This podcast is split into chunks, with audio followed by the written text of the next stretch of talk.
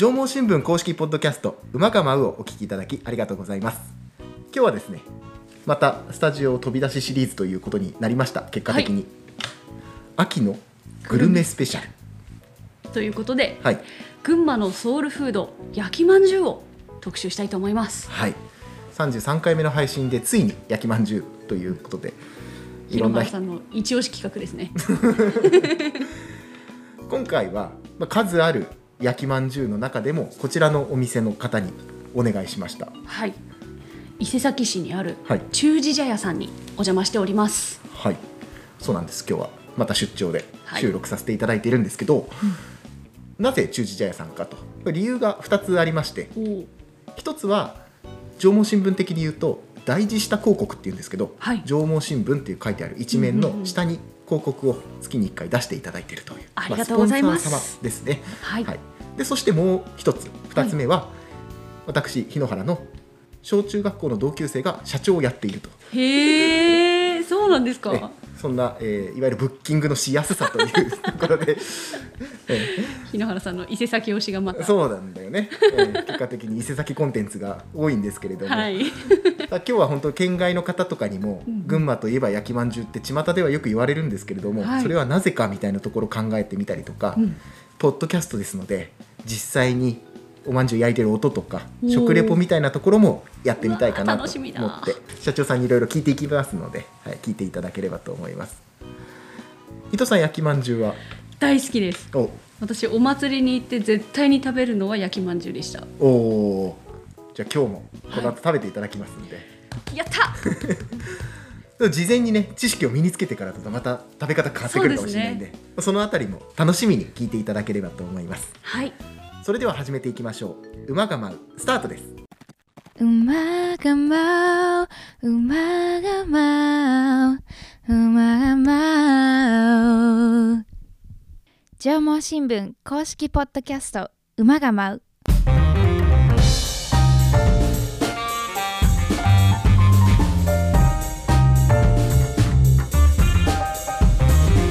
それでは本日のゲストに登場していただきましょう株式会社中寺茶屋の桜庭裕太さんです。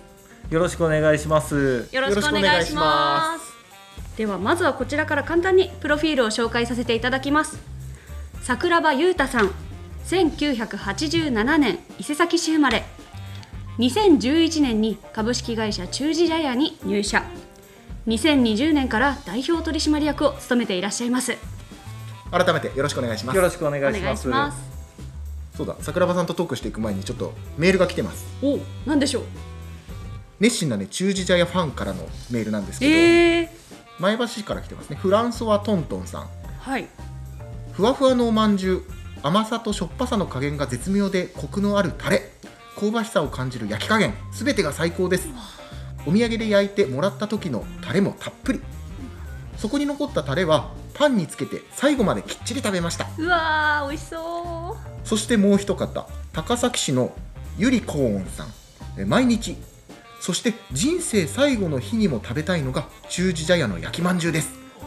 他のではなく中寺茶屋がポイント、まあ、欲を言うなら本店、焼きまんじゅう好きじゃないかもという人や県外から群馬に来た人を連れて行き美味しいと驚く顔を見ることに喜びを感じている、まあ、布教活動をされている方ですねありがとうございます。ということで改めて桜庭社長です ありがとうよろしくお願いしおます。願いしますあそういったメールとかもあるんです、そうそうそうそうあありがたいです、ね。ファンからあファンの方から人生最後のまで言っていただいちゃう。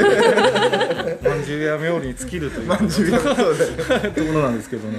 えーオープニングでもちょっと触れました、えー桜庭さんと私中小中学校同級生というところで、はい。同同窓会以来です。そうです二ね年。ちょっとぶりね同窓会以来かな。うん。そう。いやまさか本当に。まあもちろんその、ね、家業がね中寺屋さんっていうのは知ってました。けど、はい。はいこうして、えで仕事でね。ー、仕事。仕事でこうやってねお会いしてねこうやってお話しできるなんてね。ね。楽しみだなと思います。しかもね一昨年から社長ということで。あそうなんです。一昨年からえー。やらせていただきましてね、ちょうどねコロナ真っ只中に社長になってしまったというところで、うん。なかなかね苦悩も多かったんですけれども、ええまあそれでちょっと売り上げとかも、まあ、焼きまんじゅうっていうとイベントに強い商品でまあ、コロナ禍っていうコロナになってしまうとイベントがねほぼなくなってしまったんで。あそっか。で社長になって売り上げが落ちてどうしようかなって思った時に移動販売車やったら面白いんじゃないかっていうことで、うんまあうん。えー、とそれでちょっとね始めさせていただいて、うん。まあ、それで縄文新聞さんにも取り上げていただきまして おかげさまでもういいスタートが切れてなんとか乗り切りました。なるほあのいやまだね、えー、とコロナっていうのは落ち着いてはないと,、うんうんうん。ところではありますけどだいぶね売り上げといいますか、うん。あ戻ってきたなっていうところありますんでその説はありがとうございます。いやいやありがとうございます。じゃあそういう若手経営者としてのねうん、お話もちょっと聞けるかもしれないですね。はい。では早速なんですけどはい。桜庭さん中地茶屋さんの焼きまんじゅうのなんかこだわりみたいなの、うちはこれにこだわってるよみたいなそうですねで先ほどメールにもあったんですけど、ええ。まあ、ふわふわのおまんじゅうと、うん。あのたっぷりの甘いタレっていうのがやっぱ、うまあ、いろいろおまんじゅう屋さんで個性はあると思うんですけどうちの個性として、えーこだわりとしてあるんですようね。ん。でそのふわふわの焼きまんじゅうを作るにもいろいろ工夫がありまして、まあ、いろんな粉を試してみたんですけどなかなかうまいのができなくて、うん。まあ、それなんですけど製粉会社と共同開発して中地屋専用粉としていろいろどうやったらできるかなっていうので、うん。えっと、研究しまして出来上がったものが、まあ、中地屋専用粉として今作ってるおまんじゅうなんですよ。えー。はい。えそれ導入して何年ぐらいだもう最初結構昔からですか？いろいろ試しつつっていうんで正式になったのが3年前からなんですけど、えー。はい。まあ、いろいろその時も試行錯誤して混ぜたりなんなりしててやってたんですけども。そうですね。私があ工場を見るようになってから改めてっていう形であそう突き詰めていったっていうところなんですよね。はい、じゃあ私がちっちゃい時から食べ慣れてる中地茶屋の焼きまんじゅうと思いながらも日々日々こうアップデートされて。そうなんです。進化してるですそうね。なんです。ええ。でやっぱりタレに関してもあの、ソヤさんとややっぱり焼きまんじゅうのあ命といいますかね、うん。一番大事なところはタレだと思ってるので、うん。そこのこだわり抜いて、えー、とうちに合った甘い美味しいタレコクのある美味しいタレを作れるようあの味噌会社さんに、えー一緒にそこ共同開発しまして中地屋専用の味噌っていうのを作ってもらって、毎日作っています。はい。それも何科学的にそういうこういう方がいいみたいなのがああってとか、そうです。感覚的なところ？もう一番はでも感覚ですね、ええ。で感覚突き詰めていくと、まあおまあ俺の方はあんま詳しくはないですけどいろんな数値としてね、うん。あるんで、まあ、その数値じゃあ今度こういじってみようかっていうんで俺のこう俺とかね、まあ、先代とかですねう、ん。の納得いく形に突き詰めてってなんとか出来上がったっていうところですね。あそっか今だから今の桜庭社長で何代目？あそんで4代目になります4か、代目。はい。代々受け継がれていったそうですね。技と進化していくのと、そうですね、あこれ焼きまんじゅう屋さんってみんなそうやってるのかな？そんなことないのかな？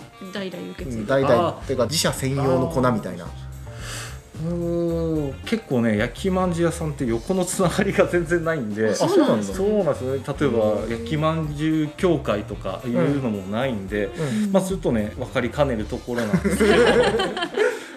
あ同時多発的にいろんなところでいろんな動きをしているって感じあそうでですね。ー。本当にもう自分ちが元祖だって言い張ってみんなあの沿ってるって感じです言い張ってる。でもそうだよね。だそういう教会として統一してるわけじゃないから。そうなんですよね、まあ。えー。えでもなんかそれで群馬のソウルフードって定着してるのってなんかすごいですね。そうですよね、そう最近やっぱりソウルフードとあ言っていただくことも多くて、うんやっぱりその群馬県として、まあ、いろんな沼田であったりとか、うん。あまあ、ここも伊勢崎としてあるんですけどやっぱ他県にね出ると全然めっきり焼きまんじゅう屋っていうのはなくなっちゃう、はいうん確かに。確かにまあ、すねごく不思議だなとは思うんですが、うん。まあ、そもそもその焼きまんじゅうっていうのが、うん昔から群馬があ粉食文化が根付いていたっていう。まあ、やっぱり小麦が二毛作が盛んであったりとかいうことで、あ言い方変えれば米がなく作りづらかったっていうのがあると思うんですけどね、そういうので粉食文化っていうのが盛んで、うん。えーまあ、小麦を作ったね使ったあおっきり込みであったりとか、うん。いろいろうどんであったりとかですね、い。まだにありますけど、まあ、その中一つ焼きまんじゅうっていうのがなんでできたかっていうとそう小麦があってうん。昔大体ね発祥があ幕末ぐらいと言われてるんですよね。江戸末期ぐらいって言われてるんですけど、うん。まあ、その頃、まあ酒とかもねい家で作ったりとかまあ、味噌とかあったりとかうん。いうのでそれを混ぜてあるものをでやったらできちゃったっていうものが焼きまんじゅう。だと思うんですへー。よだからもう副産物で自然発生したものっていうので、なるほど、うんまあ、それが沼田の方だと,、えっと焼きまんじゅうって言っても通じない人がいて。えそうなんですよ。味噌まんじゅうっていう言い方したりするんですよね。確かに。でもまあ群馬のこう伊勢崎の方だと味噌まんじゅうじゃ通じなかったりね。焼きまんじゅうでしょ。っていうのでやっぱり文化がもとぶ同じや焼きまんじゅうあったにしろ発生した場所っていうのはちょっと違かったんだろうなっていうので、まあだからいろんなあどこが最初に始めて、えー、と焼きまんじゅうっていうのが広まったかとかいうんじゃなくて、うんうん。そういったところであるものを足していったらできちゃったみたいなところが各地であってそれがあ焼きまんじゅうっていう郷土料理になったっていう形だと思うんですよ。今今だったらあまあ、高崎パスタであったりとかね。はいあとはこの前テレビでやってたラーメン大国群馬県みたいなこともやってたテレビでやってたんでややっぱり本当に小麦っていうのが好きっていうのがやっぱ根強いんだと思いますね。でそういった歴史があって小麦が好きでっていうんで、うん焼きまんじゅうっていうのはソウルフードっていう風になってるんだと思いますね粉食を代表するっていうと確かにソウルフードって言われるのに納得いくよね、確かに。うん、だ誰かがソウルフードにしようって思ってやったわけじゃなくて。そうですね。そりゃみんな大好きだよね。確かにね。確かにね。じゃあそんな4代目に話を引き続き聞いていくんですがはい。さっきふわふわのおまんじゅうに甘の甘いタレっていうのであったんですけど、美味しい食べ方みたいなのをちょっと改めて聞いて、やっぱりカリッと焼いた方がいいとかあるそうですね。やっぱ焼きまんじゅうっていうのは、まあ、出来たてっうん。ていうのが一番ですね。冷めるとねちょっと硬くなったりしちゃうんで、うんうん。で出来たてを食べてもらうっていうのとやっぱり焼きまんじゅうっていうぐらいなんでちょっと焦げ目がついてるぐらいの方あがー。そのやっぱりタレが結構甘みになってるんで、うんうんうん。その焦げたちょっとした苦み香ばしさとそのタレの甘みが合わさると、まあ、焼きまんじゅうの本当の美味しさなのかなっていうところなので。あでご家庭とかでねよく、えっとネット通販とかで買っていただく場合があるんですけど、うん。そういった場合だと焼いてない焼きまんじゅうが基本なんですよ。う確かにそれなんでそれはあのフライパンとかで焼いてもらってえ食べてもらうのが一番かと思いますね。中には結構あのそのままタレつけて食べちゃうって人もいらっしゃるんですけどそれはそれでねもちろん美味しく召し上がっていただけるかなとは思いますけどやっぱり焼きまんじゅうとしては、うん。うんあ焼いていただいた方が美味しく召し上がれるのかななんていうのは思いますね。じゃあそれ焼いて焦げ目がついた時にうまみが最大に発揮されるように作ってるわけなんですそうですね。はい。うん。あー焦げ目か確かに。なかなか自分で美味しく焦げ目つけるの難しいですね。難しい。ですね。考えるとさ俺ちょっとメニューが出てこないけどはい。洋風のお菓子とかでもこう炙ってうんやる甘いお菓子とかあるじゃん。クレームブリュレ。クリームブリュレ。うん。さすが。そういうところもやっぱり焦げ目と甘さって合うんかもしれないね。そうですね、そういうんですね。うんへえそれがおすすめの食べ方。そうですね。やっぱそうですね。伊藤さんなんか聞いてみたいことありますか、えっとこの間のイベントでも焼きまんじ屋さん出ていて、はい。やっぱり並んでるお客さんいっぱいいたんですけど、はい。あんこなしが私はあの普通だと思っている群馬県民なんですけど、はい。最近あん入りの方もあるじゃないですか、はそれはどっちの方が人気なんですか？これは難しいんですけどね。どっちのが人気っていうのがな。まあ当店はあのあん入り焼きまんじゅうっていうのをお出ししているところなんですよ、はい。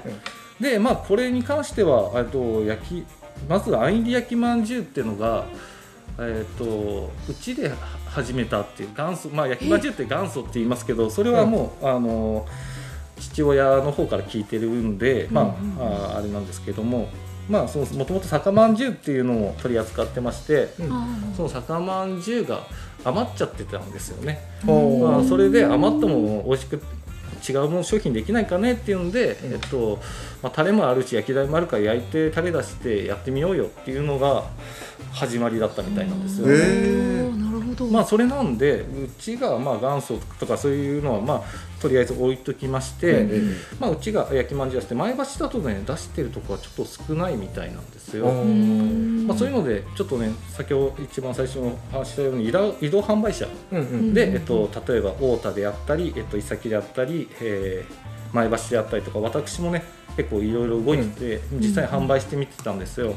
でそうすると伊勢崎だとねすごくアンリが先に売れ売り切っちゃったりとかするんですけど。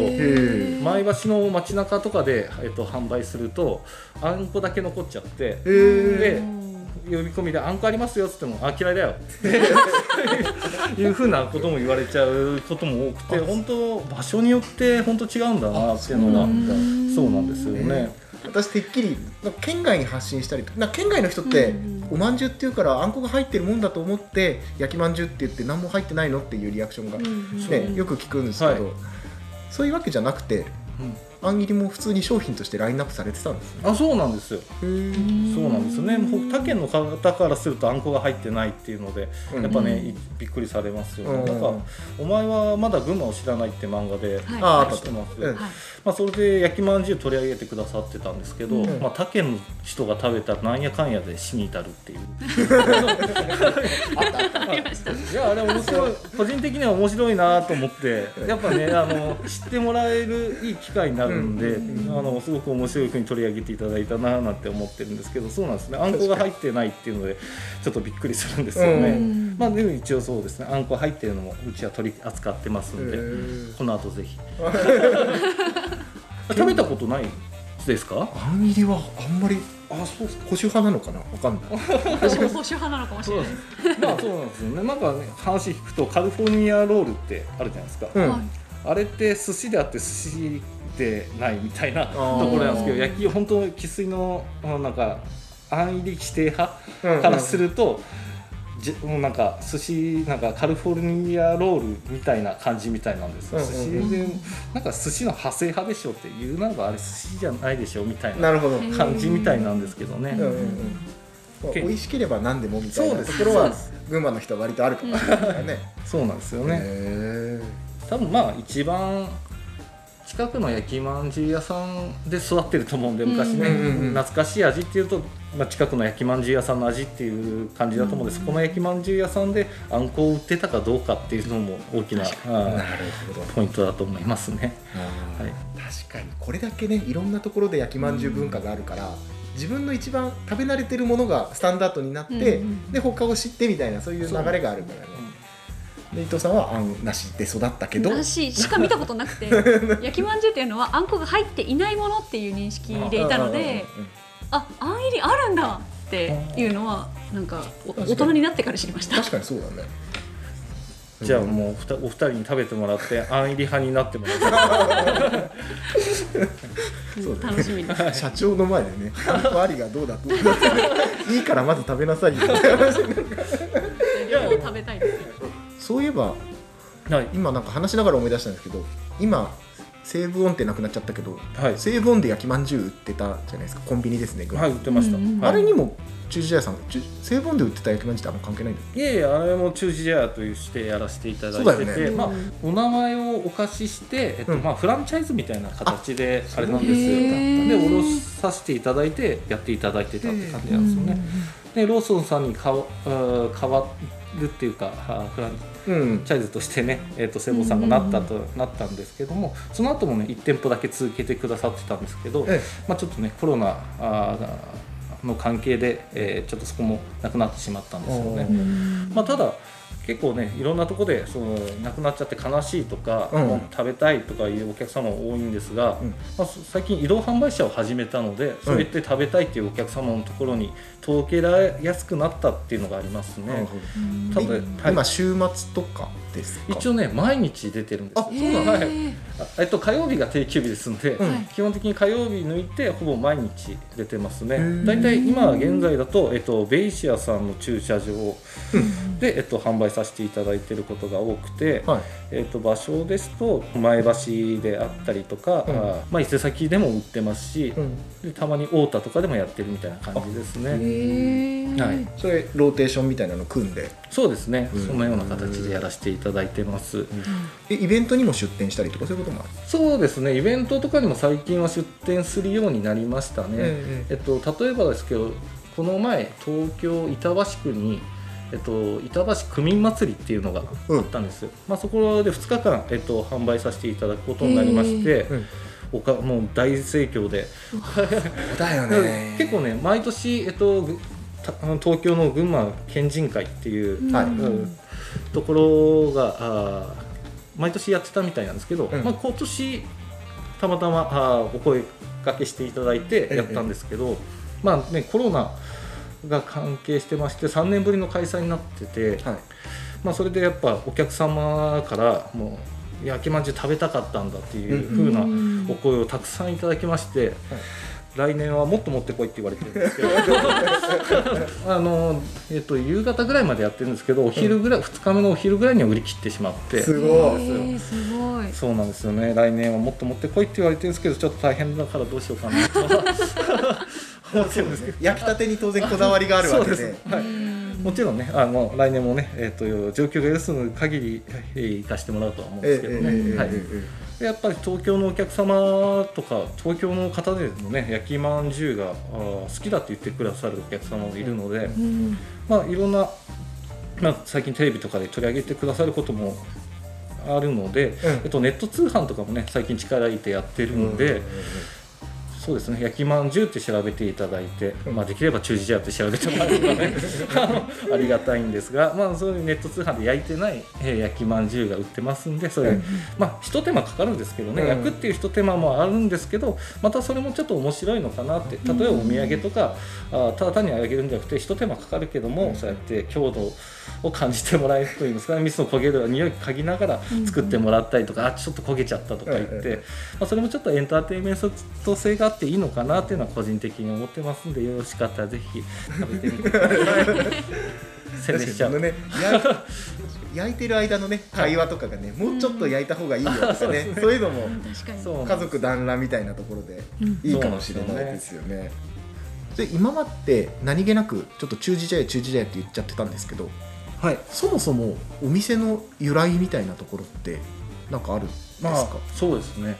うちの、まあ、私が4代目なんですけども、祖父ですね1代目。はい。初代の社長がですね国定忠治の大ファンだったんですよ。で大ファンで、まあ、それを知っていた、えっと、建築業者の人がですねその昔忠治が病病に伏してうん。かくまってた家があるんですよ、ええ。まあ、西の目上門宅っていうんですけどそこの木材をえっと建築業者が持ってましてそれでファンっていうことを知ってたその建築業者さんに、えっと、その木材を譲り受けたんですよ。でその木材で、えっと、建てさせていただいたので、えっと、中寺茶屋っていう名前を付けさせていただきました。はい。なるほど。歴史のあるね、うん。建物。あそうなんですよね。ね。重厚感がある綺麗ね ありがとうございます。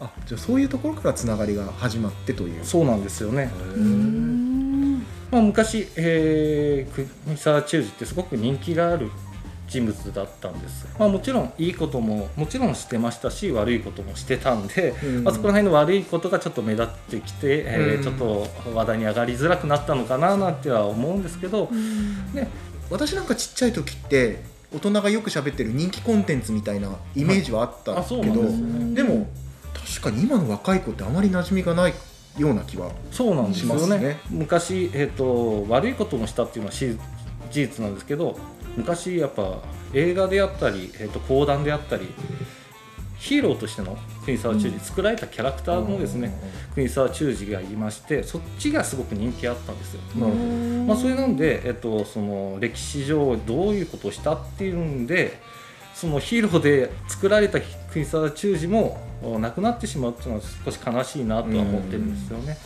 まあ、それなんで、まあ、あーこの国定忠治っていうのをもう少し、えーひまあ、今日陰物になってるんですけどスポット当てて当てられる機会はないかなと思って、うん。まあ、いろいろ動こうと思って今見てます。なるほど。うん。名前をお借りしている以上そうですね、恩返しみたいなところももしかしたら。そうですそうですはいそうですねこのエリアがねあ国定駅とかだってあるんはい、かそうですね。いろんなところに名残はあって。そうなんですよね。うん。はい、それを少しずつ掘り起こしていくっていうのもそうですね。これは将来に向けてやっていきたいことで今そうですね動かれてるようなはい、そうですね。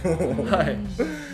何かそね今後ねそういったことで、ま、皆さんにえ国沢中将を名前をおお聞かせできるようなことができればなと思ってます。うんはい。じゃあここまでいろいろお話を聞いてきましたが、伊藤さんもそろそろお腹が鳴りそうなもう食べたくてしょうがないですねいい匂いもするし社長せっかくなんで、はい。食レポというか社長の解説入りで焼きまんじゅう食べてみたいんですけどわかりました。頑張ります。ぜひねご用意しますんで、ははいい、お待ちください。ありがとうございますありがとうございます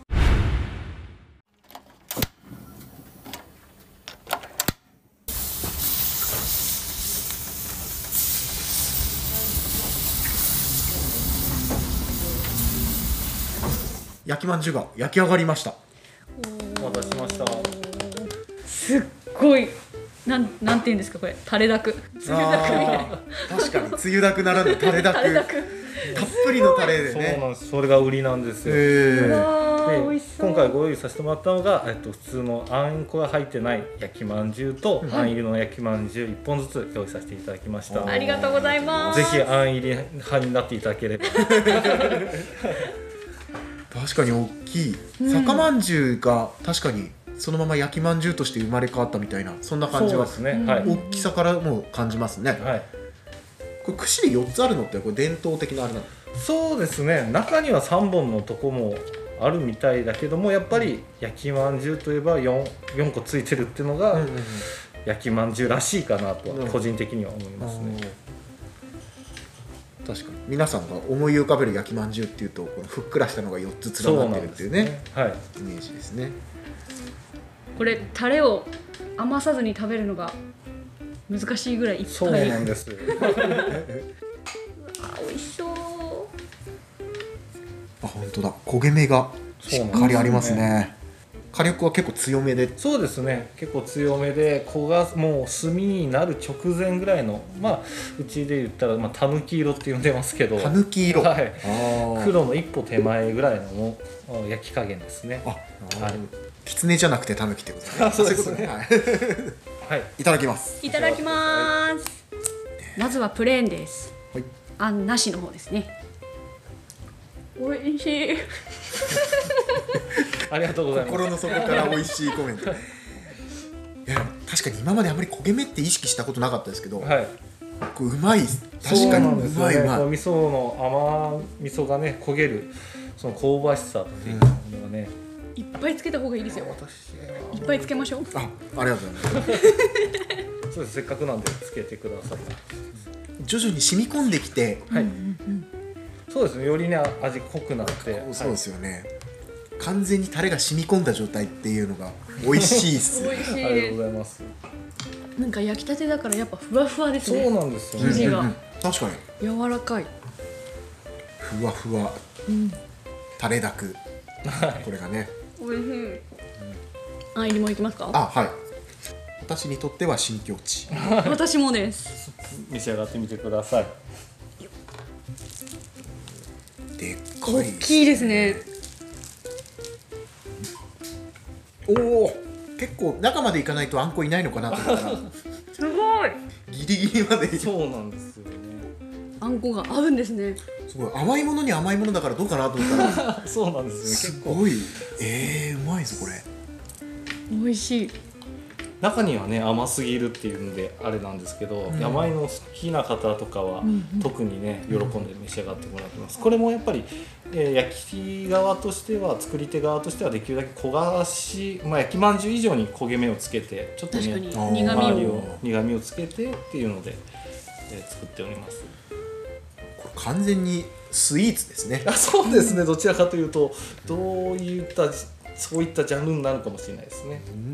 さっきからタレめっちゃつけてます。この何ストロークもこうタレをね染み込ませていくっていうのは。あん入りありですね、うん、ああり。ありがと初めてうございま食べますした。あんこの甘いのとタレの甘いのってちょっと種類が違う甘さだから、うん。こうあんこが強めの時とね、うん。タレが強い時とこうそれぞれ楽しめて私あんこがあんまり得意じゃないんですけどあそうなんですこれは食べられます美味しいます。まああん入り肯定派が二人増えた。あ三三人増えた。スタッフもありがとうございます。あじゃあ社長もぜひ今日の焼き加あ減そうそうですね、普段食ぐらいしかた食べないんですけどね。改めて食べると美味しいです。は いいわゆる実家の味ってことですね。そうですね本当に。じゃあ僕は食べてましたんでね、うん自分、まあ、実家なんでね。うんおやつとかで？結構難しいんですよね。これがおやつなのかどうなのかって。もちろんおやつとかにも食べたりもしますけど、まあお昼ご飯とかに出てくることもありますし、んまあもうパンに近いんで。確かに。そうですね。そうなんですよなんでねまあ他のあー買ってくださるお客様でもやっぱお昼時に買ってくださる方も多くて、うんまあ、お昼ご飯代わりにっていうんで買ってくださる人もいれば、3時ぐらいにっていうんで食べてくださる方もいらっしゃいますね。パンって考えると確かに。そうなんですよ。なんか食べるタイミングの広がりはね、ありますね。そうなんですよ。へ保健所とかにもこれ菓子なのかパンなのかみたいな。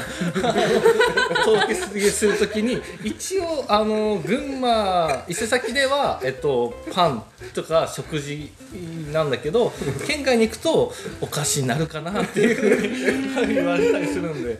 なんか位置づけがすごくね難しくて私も正確なものは決まってないんですよね。食べたい時に食べてもらうっていうのが一番いいかなとは思ってるんですよ。保健所の人もジャンルに悩むすごいね。確かに。社長さんに直接、まあ、長年の疑問だったのかもしれないです。けどこれはどっちだって。入りなんかねそのスえ。えイーツっていう言葉が出ましたけど、ええ。まあ、だからそこら位置づけっていうのが難しいねっていう話はしてましたね。ぜひぜひ皆さんも焦げるギリギリたぬき色。はい。ね。イメージしながら。はい。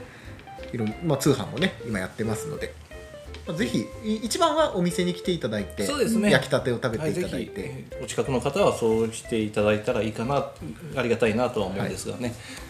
せっかくなのでお店の所在地なんかも言っていただければと思います。はい、群馬県伊勢崎市、えー、と上八町657っていう近くにね、えー、と眉ドームっていう眉に似たあー公園があるところの近くに、えー、と本店がありますので、はいぜひね、えーお近く来られた際には寄っていただきたいと思います、よろしくお願いします。ありがとうございます。というわけであっという間に完食。い食べ終わっちゃいました。もっと食べたいやあんこ入りうまいですね。いやーありでしたね。ありがとうございます、うん。美味しいです、なんだろう焼きまんじゅうの概念が。うん、少し自分の中でイメージがね確かに定期的に焼きまんじゅうって食べてますけどもっと頻度上げて食べたいなっていう、食べたいです。ぜひぜひ。焼きたてとかねうん。またさらに美味しさが引き立って、いやーそしてボリューミーでお腹もいい感じになって、はい。で絶対食わず嫌いの方いると思うんですよね。あー。安易に。確かに。そうそれは邪道だっていう方がいると思うんですけど私もそういうタイプだったんですけど 食べてほしいです一回。そう美味しいです。グルメの新たな扉がね開きますよ、秋のグルメスペシャルですから今日はね。そうですね。まあそんな形でいろいろとはい。焼きまんじゅうについて深掘りしてきました。今日は本当にもろもろ解説とかも含めて教えていただいて勉強になりました。桜庭社長今日はありがとうございました。ありがとうございありました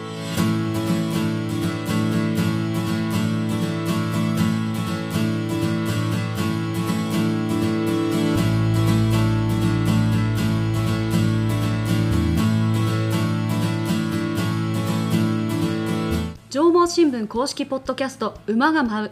そろそろお別れのお時間です。ありがとうございました。ありがとうございました。出張収録2週連続ということでしたけれども、そうですね。はい、美味しかったですね。美味しかったです。もうやっぱり来た甲斐がありました満ね足満足って感じです、ええ。あの途中ね私も同級生に一瞬戻って、ええあのタメ口みたいな形でこう進行している場面もあったんですけれども、新鮮ですはい、ちょっとあのご容赦いただければと思います、はい、同世代でねこうやって頑張ってる人がいるっていうのは嬉しくなっちゃってねついつい、そうですね、はい。でもなんかいろいろ話を聞いているとただこう焼きまんじゅうをっていう伝統だけじゃなくて、うん。はい。新たな仕掛けだったりとか、うんうん。